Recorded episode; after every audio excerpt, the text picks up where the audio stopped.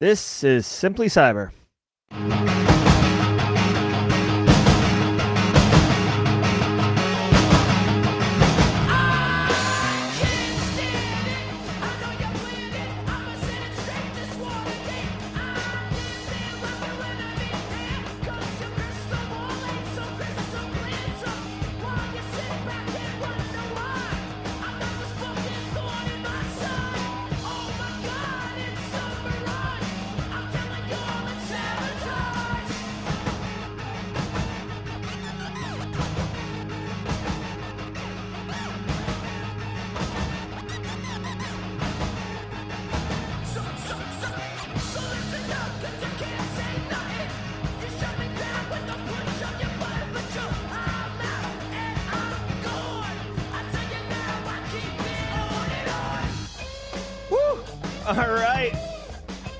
Coming in hot this morning. What's up, everybody? It is December 12th. It's a Monday, so we're going to be hitting the grind hard this week. Welcome to episode number 259 of Simply Cyber's Daily Cyber Threat Briefing.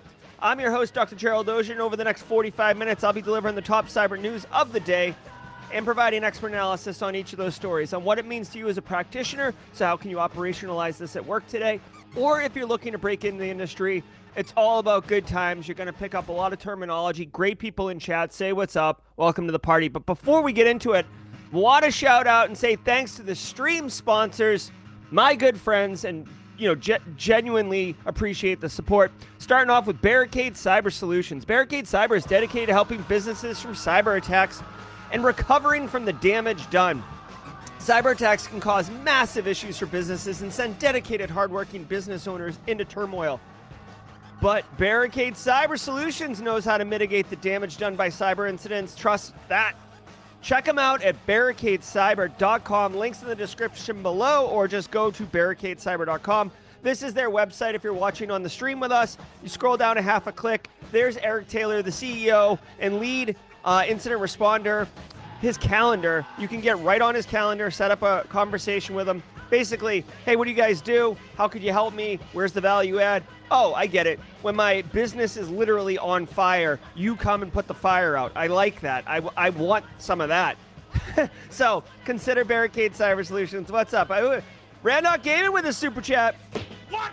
Did we just become best friends? Getting the hype going early, my man. Good to see everybody in here. Hey, Tom. Hey, Cyber Munchkin. Hey, Randock. Tom Bishop. Good to see you. Also, want to say shout out and love to Recon InfoSec.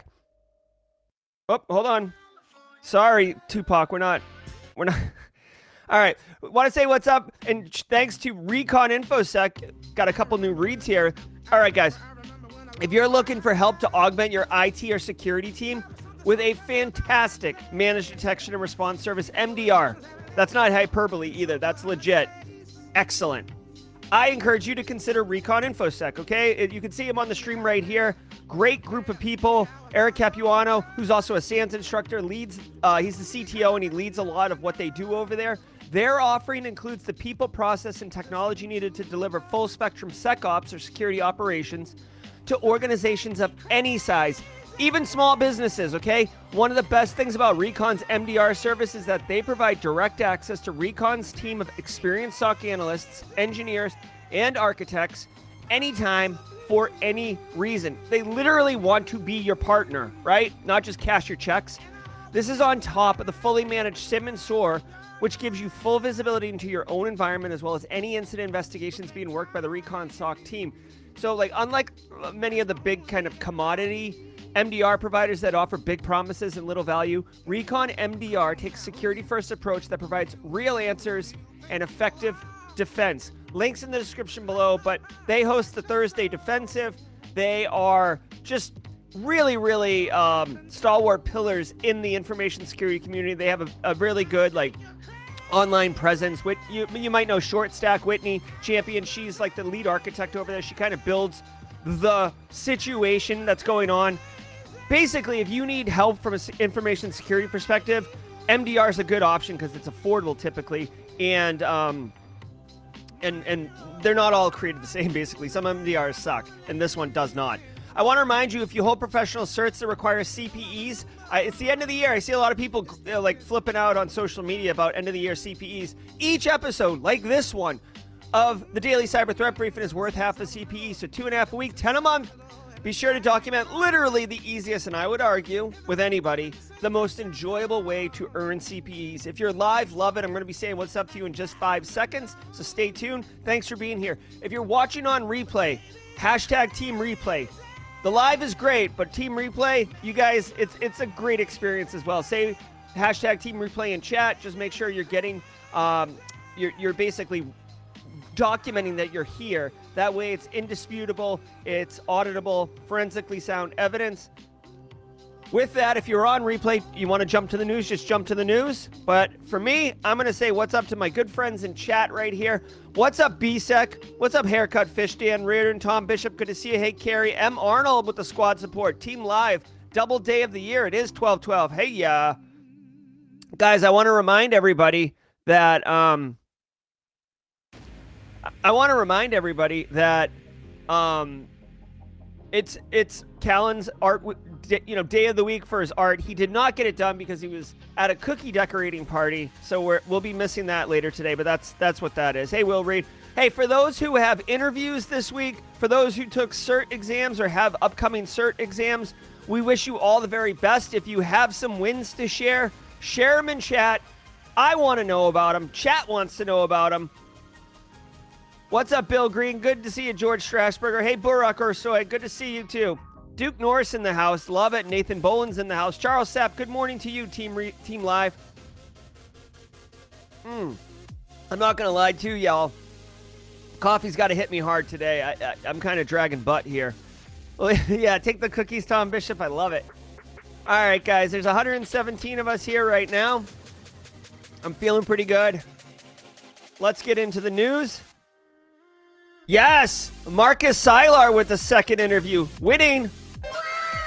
Waiting on the results, putting in eight resumes. Duke Norris, you got this. We got you. Starting training for the security blue team. Adam Frank, good luck with that, sir. CISA on demand course is pretty good. Good to share. Good to share. All right, guys, let's get into the news. But if you have interviews this week, wish you the very best, and you've got this, okay? You can crush this. All right, let's get into the news, y'all. It's going to be a good one today. From the CISO series, it's Cybersecurity Headlines. It's Monday, December 12th, 2022. Pwn to Own Toronto 2022 nets almost $1 million for 63 zero days. The Zero Day Initiative's Pwn to Own Toronto 2022 hacking competition has ended, and the final numbers for the event are $989,750 awarded 63 unique zero days, 66 entries, and 36 different teams representing 14 countries. In a session closure announcement, ZDI stated, quote, The Master of Pwn title came down to the wire, but the team from DevCore claimed their second title with winnings of $142,500 and 18.5 points. Printers from Lexmark and Canon had the dubious honor of being the subject of three separate exploits. All right, so not going to spend a terrible amount of time on this, although I do want to say shout out to NCC Group, Base Case Works over there. That company is straight crushing it on the regular, and you can see here they came in third place at Pwn to Own. Guys, uh, this is this story is cool, um, and I'm just going to share a little bit about this. This is one of those. This is like to me a win for our infosec industry. Okay, Pwn to Own is a competition that's held. I thought it was annually, but they just said see you in Miami in February. So I guess they've accelerated how often they do it. So let's just say it's a few times a year now. But pwn to own. Some people asked last week, what does pwn mean? Pwn is a term in the information security industry that means like you basically compromise and own a box, right? So you you'd hear it in like red team cir- circles or, or penetration testing, right? Like you you compromise a box. Someone clicks on a phish and you detonate malware on their machine and you're in, right? You pwned their machine. You pwned the network, whatever. So pwn is that term. Pwn to own, own, and correct me if I'm wrong, chat, but originally the contest was it whatever you compromise. Like if you were the first person to uh, get root access on the new Google Pixel phone part of the contest was you got to keep that device, like you got to own it, and that was a really cool um, feature. I don't know if they still do that, but that was a really cool kind of element of the contest. So you could walk away with real hardware. So that's where Pwn to Own came from.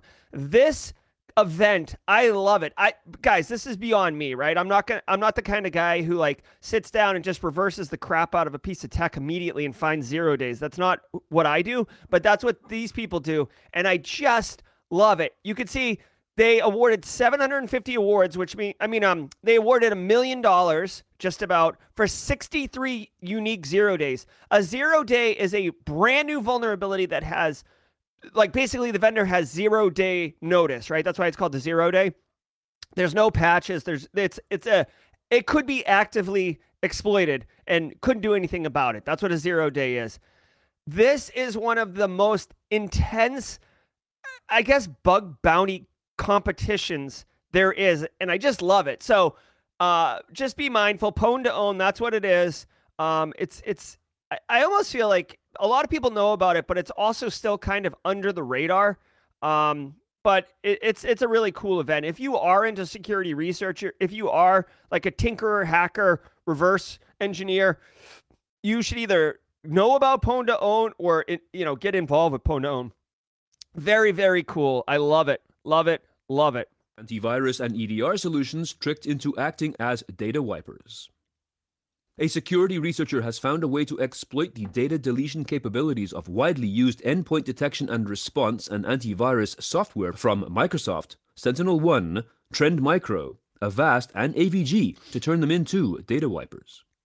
SafeBreach researcher Or Yair came up with the idea to exploit existing security tools on a targeted system to make the attacks more stealthy and remove the need for a threat actor to be a privileged user. Also, abusing EDRs and AVs for data wiping is a good way to bypass security defenses, as the file deletion capabilities of security solutions are expected behavior and would likely be missed.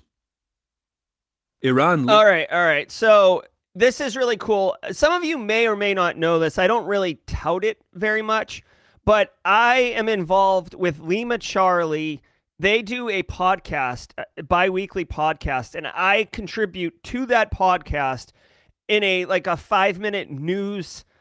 It's it's called the Simply Cyber Report. You may or may not know about it. Anyways, um, so I did it yesterday, and I, I read like four or five stories, tried to do some technical stories, get a little bit deeper into the technical nuances. This was one of them. So I don't look ahead at the news stories, but I've already I'm I'm well aware of this story already. So I'll give you a little bit more context. This is a very cool um novel approach. A lot of um, EDR solutions have already been fixed to uh, address this issue, but here's the deal, okay? Very, very simple.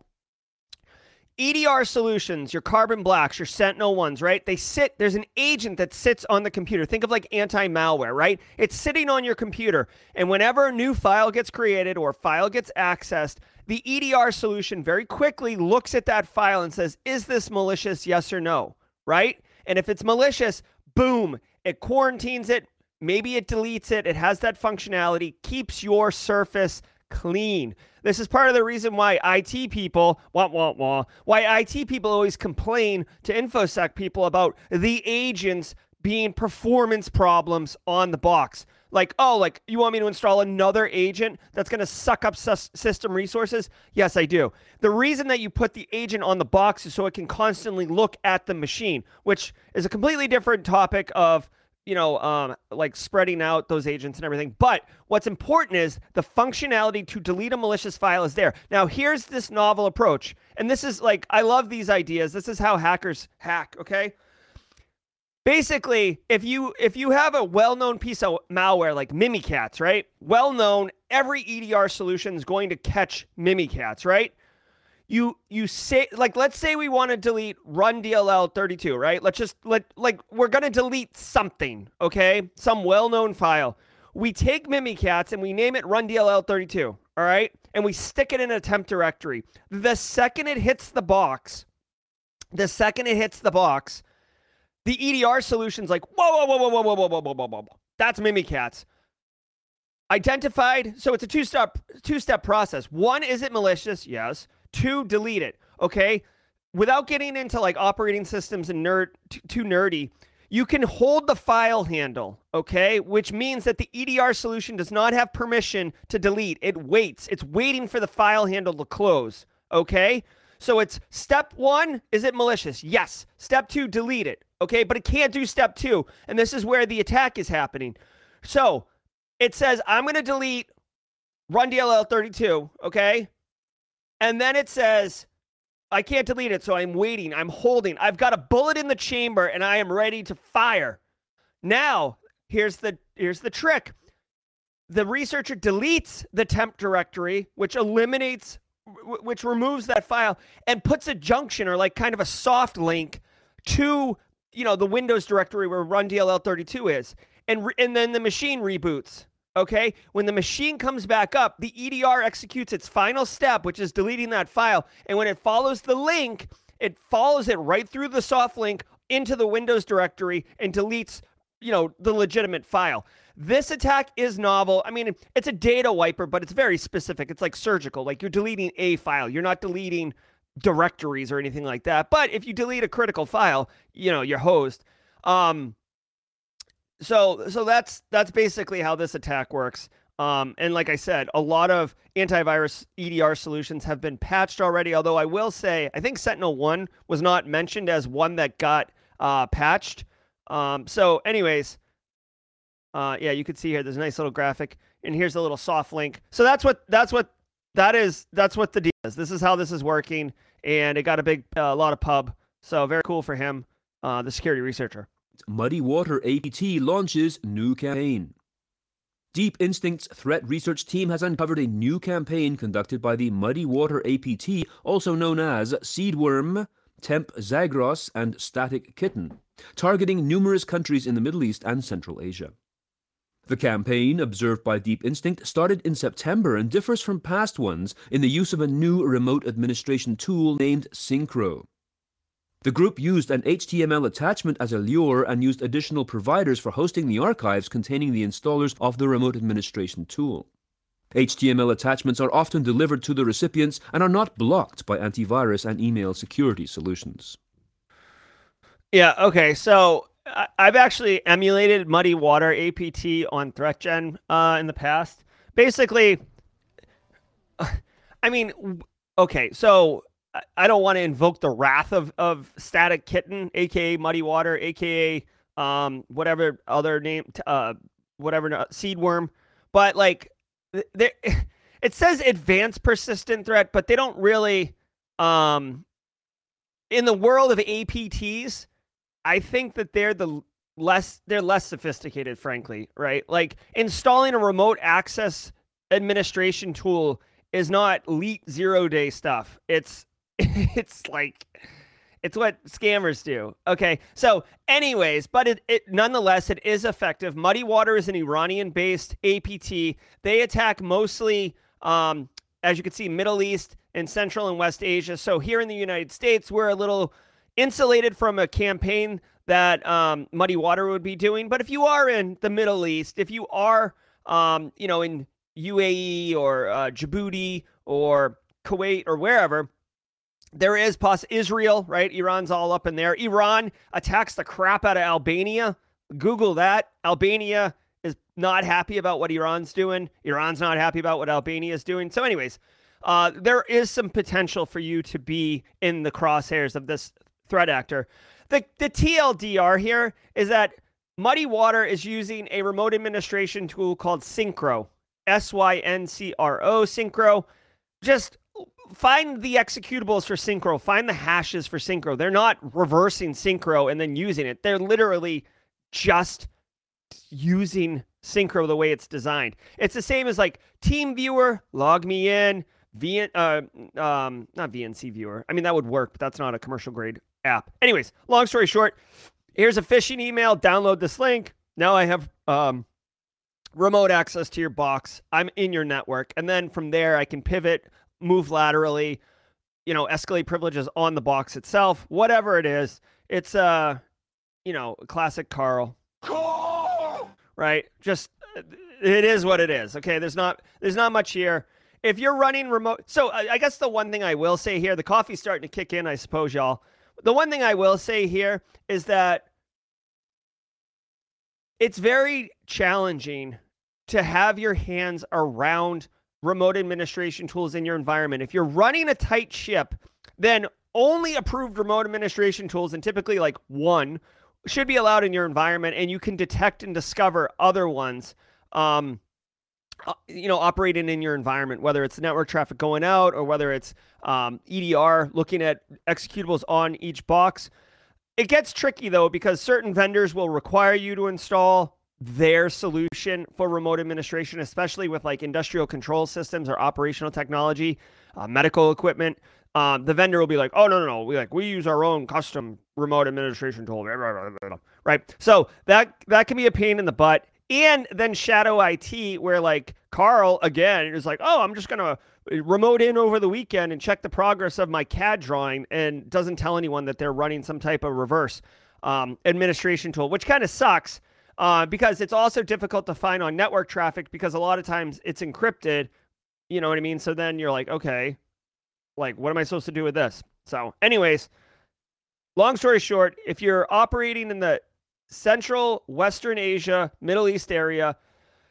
Make sure you update your uh, IOCs looking for Syncro's executable. More than 4,000 Pulse Connect secure hosts exposed and vulnerable. Pulse Connect Secure is a widely deployed SSL VPN solution for remote and mobile users, and as such has been a frequent target of attacks by multiple threat actors. Now, Censys researchers have discovered that 4,460 Pulse Connect secure hosts out of more than 30,000 installs are exposed to the internet while lacking security patches. All right, hold on. Um, I okay, so I'm not um gonna poo-poo this. I'm not gonna poo-poo this because it's fine, but okay, okay so here's the story, but then here's where like uh, I would poo poo a little bit. Um, naturally, me, yeah. Uh, I'll explain who Carl is after in a second. So, Censys uh, researchers find Pulse Connect secure vulnerable hosts to the internet. Okay, so Pulse Connect secure, it's some type of VPN solution, probably commercial grade and there are known vulnerabilities for it, just like anything else, right? You can have vulnerabilities for Apache web server, vulnerabilities for WordPress, vulnerability, vulnerability, vulnerability, like whatever. It's a technology written by humans, so it has flaws, and people have discovered them. There's vulnerabilities. Now, you can use a solution like Shodan, Shodan.io, right? If you don't know what Shodan is, definitely want to learn it because it's it's basically awesome, and everybody Everybody in the industry knows about it. So if you don't know about it, welcome to the party. Add this to your bookmarks. This thing is super awesome. Okay. So you can use Shodan to look for this, you know, kind of unique fingerprint for these Pulse Connect secure solutions. And then, like, literally, you just look at the number of results returned and say 4460. Okay. So 5,000 results. Right. So, so the reason I'm kind of poo pooing this is because, like, we we, Simply Cyber community, could you know, find a vulnerability for Apache web server or OpenSSL 3, right? Like the, the, the vuln that just came out. Do a quick search on Shodan. We're going to get more than zero results. And then publish as something and say, like, oh, like security researchers at Simply Cyber discovered 68,000 vulnerable, you know, uh, WordPress sites to the internet. Like, like, you see what I'm saying? Like, with all due respect to Censys, absolutely love you, mean it. I'm glad they're doing work like this, but um, we we we could do this. Maybe we will do this as like an exercise, right? As an exercise. Um, so, anyways, the TLDR here is that sh- go to Shodan.io and get some of that too. Um, I I do want to uh, show everybody uh, Carl um, Aqua Teen Hunger Force. Okay, so this is Carl. Okay, this is Carl right here. Like, I watched Aqua Teen Hunger Force coming up as a, a, college kid. I love Carl, particularly Carl, is his character. He's just like New Jersey to a T, very grumpy, like just everything about him. So, anyways, like when I have to pick a end user in the environment uh, just to make a name up, I, I started saying Carl because I think of Carl here, and now it's just evolved into He's part he's part of the Simply Cyber community. I mean, hell, I'm wearing a shirt that says Carl on it right now for that reason. Carl! Good old Carl. And now a word from our sponsor, Fortra. The cybersecurity landscape is full of single solution providers, making it easy for unexpected cyber threats to sneak through the cracks. That's why Fortra is creating a stronger, simpler strategy for protection, one that increases your security maturity while decreasing the operational burden that comes with it. Fortra's integrated, scalable solutions help customers face their toughest challenges with confidence. Learn more at fortra.com. That's F O R T R A.com. All right, let's let's get some copyright issues here.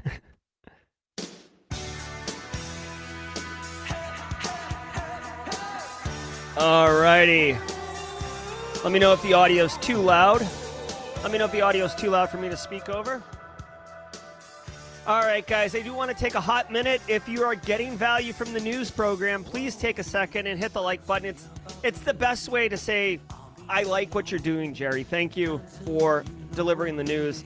And by hitting by hitting the like button, it, like for the YouTube algorithm, it'll push it to other information security professionals who are into um, information security and on YouTube and didn't know about this. So it helps us build our community up, which, by the way, is wicked awesome. Long story short, please hit the like button. Thank you, Carrie. Um, thanks, Nathan Bullen. No, so Kenny, The Walking Dead, that is Rick Grimes from Walking Dead saying Carl on the sound effect. Carl! But the Carl is is from Aqua Teen Hunger Force. Guys, if you didn't know, many of you, thousands of you, got the newsletter this morning. Every single Monday morning, I send an email out with three actionable pieces of intel. One for your end users, and today's was like literally a copy and paste. Like literally, all you do was copy what I wrote and paste it into an email and send it out. End users, your peers, and your executives. I give you three actionable things that you can do very, very quickly to deliver cyber risk reduction to your organization in a meaningful way. Go to simplycyber.io slash newsletter if you want to sign up. Today's already done, so you're not going to get today's, but you can get next Monday's. I've been doing it for probably three or four months. A lot of people like it.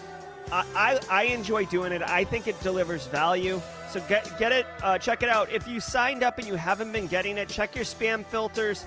If you're still not getting it, try a different email. Some email security gateways flag it as spam, not because I'm spamming you, but because it comes from a platform called ConvertKit that allows me to basically send out um, mass emails. Right? I'm not sending it from my personal email account. So yeah, anyways, people people get value from that. Thank you, Robert Moritz, for the newsletter. Nice. Robert, copy and pasted the end user stuff and sent that out. Love it, love it, love it. Hey, Kimberly, good to see you. Right now is when I would show you Callan's artwork of the day. Just imagine that I'm holding a heavily, heavily over um, dusted gingerbread man, uh, sugar cookie, excuse me, that Callan made yesterday. Lots of frosting, lots of sparkles, lots of sprinkles. He did a fantastic job. Naveed, glad you like the uh, newsletter. Love it, love it, love it. Uh, yeah, so we'll, we'll keep going here, and then I will. Um, I'll spend a minute. We have a premiere later today. Um, if you're interested, let me just do this really quick, and then we'll do the news. Uh, let's do this. Yeah, right here at 9 a.m. later today, um, I have a brand new video dropping. Break into cybersecurity how to in 2023. Someone asked me for the video. I made the video. It's going to be good times. Let's get the la la la la's. Let's get the la la la's. I did not eat the gingerbread man. I'm actually not a big sweets guy. Fun fact I don't eat candy or ice cream or cake or anything like that. All right, let's get some la la la la, and then we're going to boogie back into the news. Get your la la's on.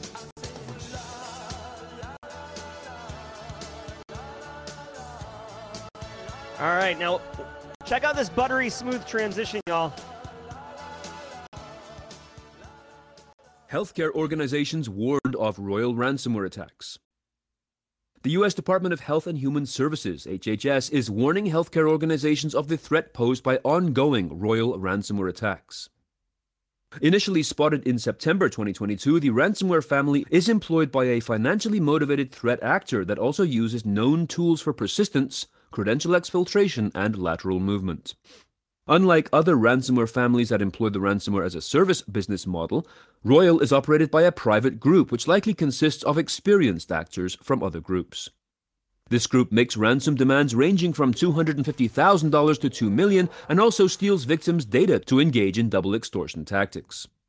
After compromising a network, the group deploys specific post exploitation tools to ensure a persistent foothold and then deploys the Royal ransomware to encrypt the victim's data. TS. All right, so new ransomware gang on the scene. Two things to share about this because I always kind of just crap on ransomware stories because it's like it's the same thing every day. Um, couple things. One, you may not. Okay, so one, like people ask, like how how how do these ransomware gangs get their name? Like, why do we call this one Royal? Why do we call it Conti? Why do we call it Loki? Right. So a lot of times, and it's true in this case the file extension that the malware changes the file names to. So like it's explorer.exe, jerry.txt, right? Like, you know, like DLLs, like what, whatever the files are, when the when the ransomware runs down and it encrypts, it changes the file extend because you can name a file anything you want. You can name jerry.txt into carl. you know, BAP or like you can name it anything you want. It doesn't matter. The the actual code the actual, you know, compiled code, the the the hex, the operational codes don't change. It's just a file extension. It's like what the operating system calls the file. It doesn't matter, right? So they change it to in this case dot royal. So all of your files that aren't operating system, all your files are dot royal or dot loki or dot lockbit or dot conti, right? So this is it's not always the case, but that is a lot of times how the ransomware threat actor group gets its name. Okay, so that's step one. Step two, this one, guys, Conti Conti imploded in March of 2022 because of the uh, like Russia Ukraine conflict, and like half of Conti was Ukrainian, half was Russian. They exploded. Okay, now that like Conti's not around anymore. Royal comes up on the scene, has a lot of indicators uh, or TTPs that are similar to parts of Conti. The fact that they operate independent instead of ransomware as a service, the fact that they are very senior experienced, the double extortion, which was like all up in Conti's business, or REvil.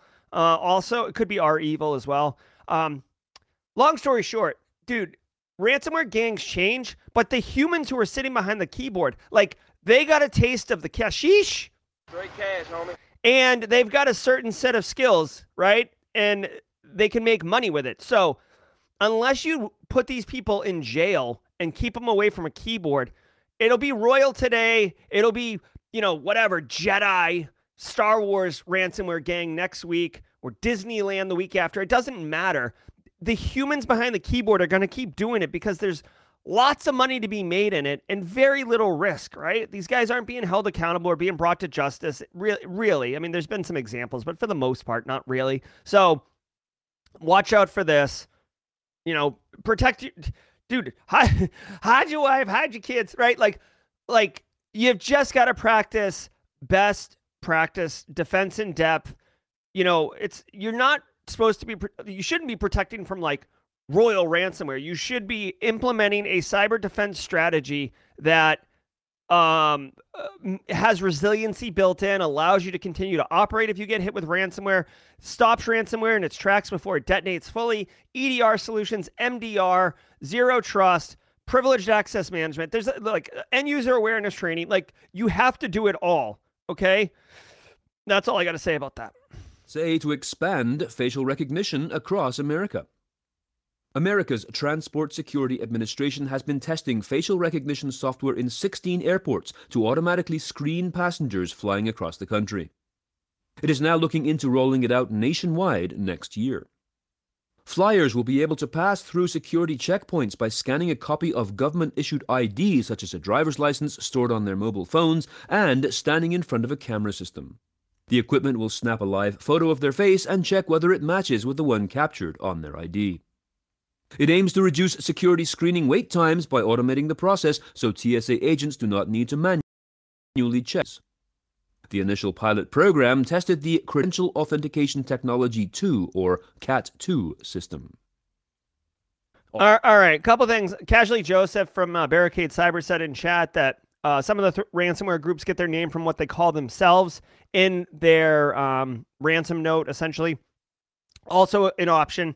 Um, so, uh, okay. All right. I don't know how I feel about this one. Um, a lot of, I mean, uh, okay. So, this is one of those ones where, again, like if you think about it in a very compartmentalized way, okay, like this will speed up going through security at airports, right? It says optional, so like you can you can opt out of it. So there's like the illusion of continuing to have privacy. But hey, for wicked for wicked easy, you can move right through. Uh, obviously, the the risk here is that it gets expanded into um, other uses. There's obviously a database somewhere with your face in it tied to your account. Um, so now, uh, yeah, like okay, so Jerry flew from Charleston to Washington D.C. on December 15th. Yeah, okay, like you'd be able to find that anyways because of like you know credit card transactions or you know hooking into like American Airlines uh passenger manifest. So you're like, Jerry, there's no privacy here. Yeah, like that's not what we're talking about. It's when you move it into like what they're doing in China where like you're walking down the street and or you like you join a protest or you go to a abortion clinic, right? Or you go to a um uh some like some type of like political uh rally, right? And now your face gets pinged and you're identified as being affiliated or aligned or having interest or whatever with whatever the thing is that you're at, right? And now people are making judgment calls. Like it turns into a very it, it, it's a it's a tool of authoritative regimes to handle and control their populations. Again, I'm not being people will say this in chat um in comments. I'm sure i'll read it later. I'm not i'm not saying that this is where we're going. I'm just saying the reason people have concerns that's part of the reason is because it's it's it's it's an erosion or it can be weaponized for erosion of privacy and and systematic population control okay so anyways i'm sure this is going to be met with a lot of consternation from uh, privacy advocates you know, honest, I'll probably, I'll probably, I'll probably use it for expediency. But you just have to be careful, right? You've got to, you've got to be careful. Okay. Australia's Telstra suffers privacy breach. Australia's largest telecoms firm, Telstra Corp, said on Sunday that 132,000 customers were impacted by an internal error that led to disclosure of customer details. Telstra, which has 18.8 million customer accounts, equivalent to three quarters of Australia's population, said an internal review found the details were made publicly available due to a, quote, misalignment of databases, end quote. Telstra Chief Financial Officer Michael Ackland said in a statement that no cyber activity was involved. Okay, a couple. what the hell is a misalignment of databases? That's a that's a new one to me. Also, LOL that the the person in charge said that there was no cyber activity. Yeah, no kidding. Like I don't I, I I'm sure what that spokesperson was trying to say was that it was not a cyber attack by um you know criminal threat actor. But when you say there was no cyber activity, what I hear is yes, you didn't have uh change control or configuration management or checks and balances. Yes, you weren't doing proper cyber hygiene, Telstra because you had a misalignment of databases. Okay, now, two things to point out here. One, misconfigurations can happen, okay, guys? Like engineers make mistakes. Carl. Carl! Carl can make a mistake. It happens, right? We've seen it uh, brilliantly with uh, last last uh, spring, if you remember, Facebook like updated BGP routing tables by accident brought Facebook down for a minute. Um, like crap happens sometimes. It doesn't always mean that you are under cyber attack. So they got this sorted out, but it still resulted in an 18 million record um or 132,000 customers impacted. I thought I saw 18 million somewhere in here. Oh, they have 18 million customer accounts. Um, so 18 million customer accounts, and they only had 132,000 records impacted is pretty pretty good, right? If you do the percentage. Now, one thing I want to point out, Australia, you guys have been getting punched in the mouth a lot lately. Sorry uh, for you, oi oi oi. But I really honestly believe that the reason that the person, the PR person, said no cyber activity was involved is because Australia just passed a law like two weeks ago that will fine businesses for suffering cyber breaches, right? If you if you've been with the daily cyber threat briefing for a while, you may recall it was just a couple weeks ago. Australia got hit in the mouth like uh like the Medi Medibank, like a huge healthcare provider in Australia got breached and lost a bunch of data.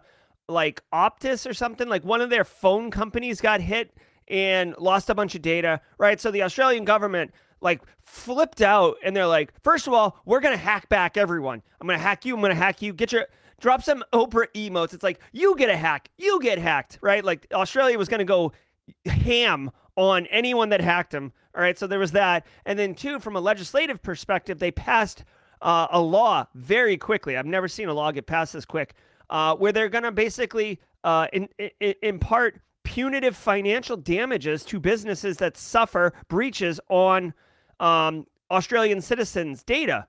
So by these guys saying, whoa, whoa, whoa, whoa, whoa, this wasn't cyber, I honestly believe it is a calculated, deliberate decision to say that in order to avoid being the first example of this new regulation with financial penalties. So, anyways, you know, who knew Australia? You guys are getting getting you guys are having some issues, brah. Last week in ransomware, Last week, Rackspace suffered a massive outage on their hosted Microsoft Exchange environments, preventing customers from accessing their emails. On Tuesday, they finally confirmed that a ransomware attack had caused the outage. An attack against New Zealand MSP Mercury IT has led to a series of outages for its customers, many of which are local governments in the country. There was also a ransomware attack on the André Mignot Teaching Hospital in Paris that led to significant disruptions, causing some patients to be rerouted to other hospitals.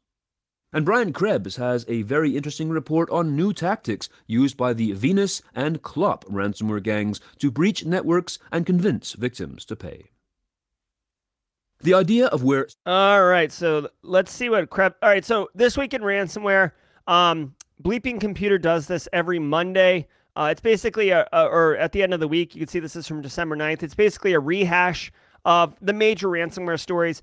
It's good to know they do this every single week if you're looking for recent case study, guys, you can find a ransomware story every single day. It sucks. It's sad, but you can find one every single day. But they do a little roundup here. So if you're trying to get budget for you know security technologies or just for your cyber program, uh, you can always use these kind of roundups to find a story that would resonate with your industry, with your vertical, with your geographical region. Um, so don't sleep on that. These are some major ones. Rackspace was down. It sucked. Um, that that Mercury IT MSP went down, and then this uh, teaching hospital. So, and as we mentioned earlier, the Royal Gang is targeting healthcare, especially in the United States, which kind of stinks. Uh, so, I already kind of had like my little mini flip out meltdown around cybersecurity best practices, defense in depth, having a program, having a framework, maturing it, focusing on high risk reduction, low hanging fruit controls, right? Like security awareness, MFA, MDR. We talk about Recon InfoSec MDR. Like you should have these type of things in place. You're not trying to protect from a specific ransomware threat actor. You're trying to protect from the attack type of ransomware. Okay, it's it's that and business email compromise are the two most expensive, commonly occurring cyber attacks that are happening right now. Now, story also mentioned Krebs. I'm going to drop this link in chat. Kre- Brian Krebs is a cybersecurity investigative journalist. He's been around for like ever. Uh, if you haven't heard of Brian Krebs and you're in information security, consider yourself indoctrinated. He does great work and he is a he's a recognized, reputable investigative journalist in our circle. Uh, so definitely read him, you know, bookmark him or whatever you want to say. It's krebsonsecurity.com. And he's saying he's got this new ransom payment schemes target executives in telemedicine. I'm going to read this. He's talking about the Venus and Clop gang. Clop, uh, you, you, I don't know anything about Venus, but Clop is the one that was in the news recently for hitting that um, Staffordshire water facility over in the UK. Um, so whatever their newest techniques are, uh, you should be well versed in them again because you're trying to protect from a defense in depth perspective. Okay, so let's drop some music. I just want to say it's 8:45 exactly on the dot. So for those who are trying to keep me honest, base case, I always try to keep it 45 minutes because he runs a uh, group meeting to consume this. Uh, we are right there. Want to say thanks to everybody who joined the stream today. If you were here just for the news, thank you for being here. Um, that'll do it for the news today. So see you later. If you're uh, hanging out for a few minutes, I always do love uh, having a little bit with the chat afterwards. I saw 181. We're at 191, 196 officially. That's just on Simply Cyber's channels. I do push out to Jax Scott's Outpost Gray, LinkedIn, um, Twitch and Twitter, which I don't think there's a lot of uh, representation from Twitch and Twitter, but those numbers don't even account for that. So we're we're well over 200 people.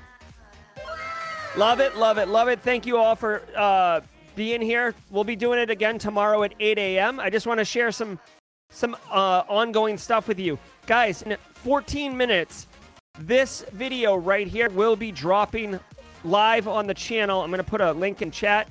Uh, it's a premiere, which basically means it kind of looks like a, uh, a live stream, but um, it's it's a produced video. I will be in chat, John with y'all, talking about whatever best practices.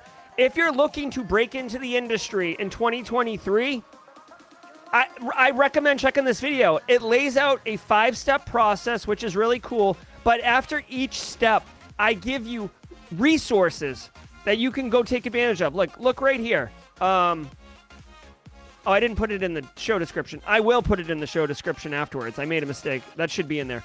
Um, I'll do that. Okay, but there's resources on what you want to do. Also, want to remind everybody holla, holla, holla. Holla, holla, holla. Later today, guys, 4 p.m., seven hours from now, I will be playing World uh, Haiku Pro. It's like um, a cyber range, kind of like TryHackMe ish right? It, it's got its own flavor and vibes. I will be playing this live on stream. I hope you can join me. Jenny Housley, if you're in chat, um, I don't know why. I don't know why I'm um, not looking. Um, I'm I'm hearing that I look blurry, but to me I look crispy, so I'm not sure. But Jenny Housley, please be there. She always she always hooks it hooks it up for me, uh, and I genuinely appreciate that. All right, guys. So we've got this a produced video in couple minutes, and then the live stream at 4 p.m. later today. Thank you, everybody. Sorry I'm blurry if I'm blurry. I don't know why it's blurry. It is what it is. It looks crispy on my end. I've got five bars of service. I'm pushing, yeah, 10 out of 10 on internet connections. Someone, someone hit the uh, the someone hit the speed button on the internet. Is it? If you're, hey, just to age myself, someone hit the turbo button on the 486SX, right? If you're if you're really old like me, computers the Hewlett Packards back in the day used to have a turbo button. No, I'm not kidding you. It it, it was like oh, for overclocking, but like who who would not be having the turbo button on? Like you're like, "Oh, I think I'm just to kind of have my computer operate at like slower speed today." And then like, "Oh, I'm to I'm to write this word document." Turbo button, right? It's so funny, the turbo button. so stupid. Um, all right, Joel Belton, good to see you. Hey, Jeff Watala, thanks for the squad support. Jenny Housley, thank you for being there. All turbo all the time. Hey, Jim Wales. Hey, Jared Pierpoint, 32-bit Jerry. That's right. That had, uh, I want to say it was a 256 megabyte hard drive, and like maybe 30. It, it, the RAM was like under a, I mean, way under a gig. like I can't even remember how how it was bad. Thanks, Tom Bishop, for the kind words. Thanks, naturally me. Appreciate it. Enjoy the vacation. Live from Hawaii. Dang. Love it, love it, love it. I got up early for the stream, and I genuinely appreciate that. I'm a crypto evangelist. I love it, love it, love it. Thanks, Eric Hildebrandt. You have a great day too. Mardini, my man. Carl needs a turbo button. Yeah, four megs of RAM. That sounds right. Bill Green. I, I, I really feel like I had eight megs of RAM, but it's it's you know my memory might play tricks on me. Tom Bishop, yeah, Finfrock. Oh, I remember pinball, uh, solitaire, right? Like the the look of the solitaire when you finish it would like like kind of melt the screen or whatever, or like like I don't know how to explain it, but it would like smear the screen. That was always a good one. Um, let's see, eight sounds right. Yeah, that's right, Alana. Good to see you, Alana. Hey, Tom Hathcote, Chinadu, Minesweeper, always a good one. Always a good one. Like, yeah, cascading. Thank you, Tom Bishop. You always had the um, like, the, like the fancy thing was that you could change the back of the cards, right? Like different, different decks, I guess you'd call it. Uh, yeah, go ahead, Taekwon. Ask a question. I, I'm on here for a few more minutes because I'm gonna I'm gonna be hanging out until this video drops. Thank you, Jared Pierpoint. My pleasure, man. Cascade of cards. That's right, Marcus. Good to see you, Marcus.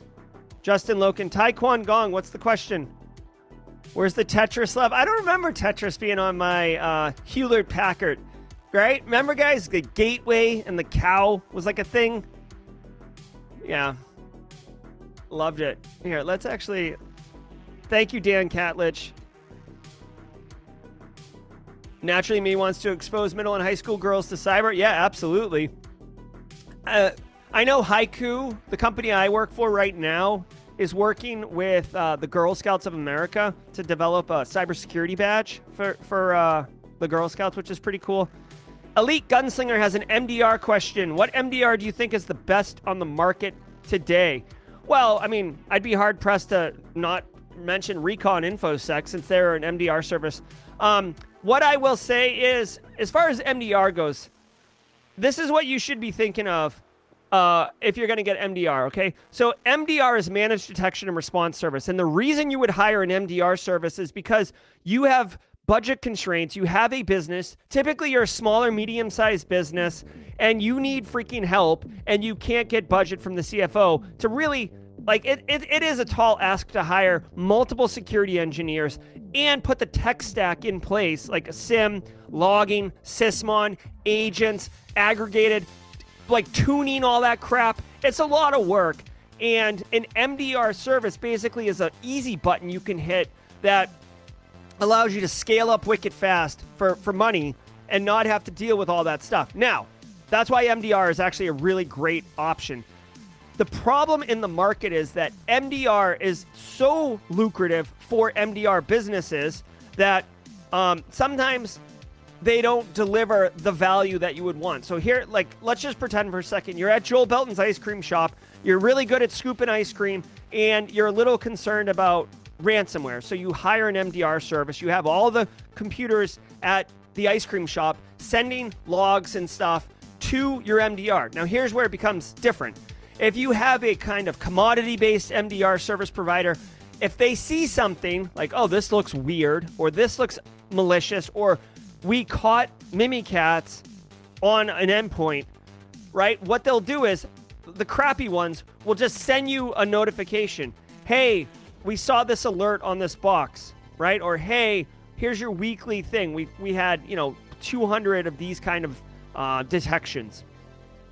That doesn't really add value to you because you're still having to stop, go investigate these things, right? The whole reason you want to hire an MDR service is to scale up your team and be able to respond to in, um, issues in a timely fashion. And when they're just throwing emails over the fence to you saying blah blah blah blah blah, then you're you're kind of screwed. What you actually want, and like I'll just say, Recon InfoSec. From I haven't worked with them from an MDR perspective, but everything I've heard, this is what they do.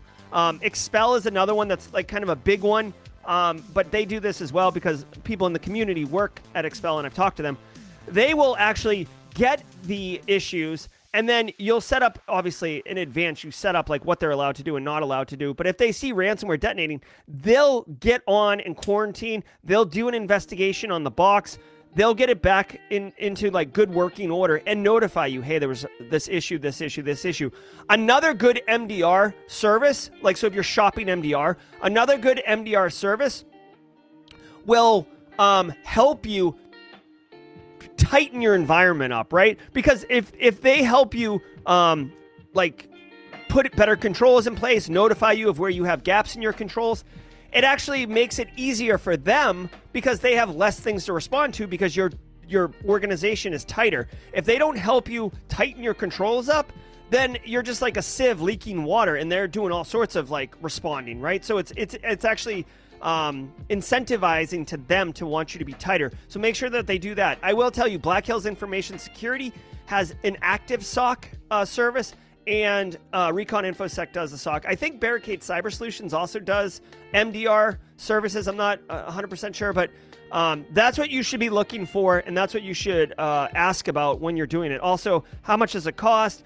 Uh, and the final thing I'll say is you should definitely put in place a mechanism for you to bail out on the MDR because a lot of these guys will sign you up for like a three year contract and then you get in there month three and you're like, this service sucks. And then they're like, sorry, brah. Like, see you in three years for renewal. And you're like, you suck. And then you get like an early termination financial penalty.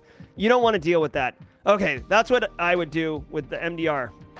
Um, people are talking MDR in here. Thanks, Bobin. I, I like starting my way this way too.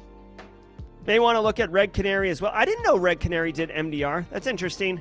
Um, yeah, Arctic Wolf does as well. Yeah, Arctic Wolf is one of those. Taekwon Gong asked his question. Uh, let me Google. I mean, Google. Is hacking a repetitive action or something different always? All right, so I would argue that hacking is repetitive. Okay, and this is kind of the complaint of uh, penetration testers and red teamers, right? Yeah, you can do novel stuff, right? Like pwn own, you can find zero days, you can do that.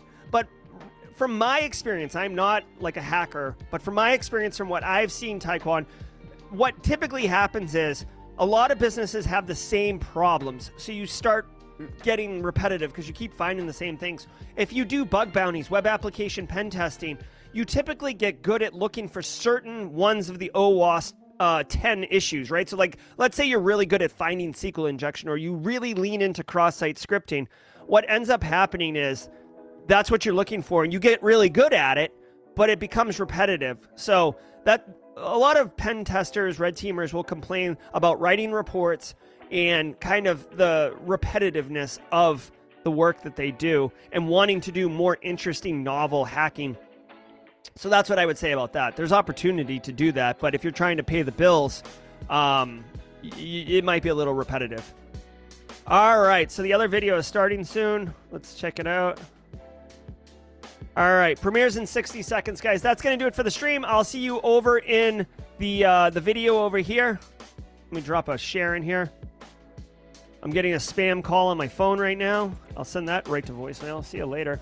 All right, guys. Hope to see you uh, later today at this stream or at 4 p.m. for the World of Haiku stream or tomorrow at 8 a.m. if you're just here for the news. Take care, everybody. See you on the other side here in a minute.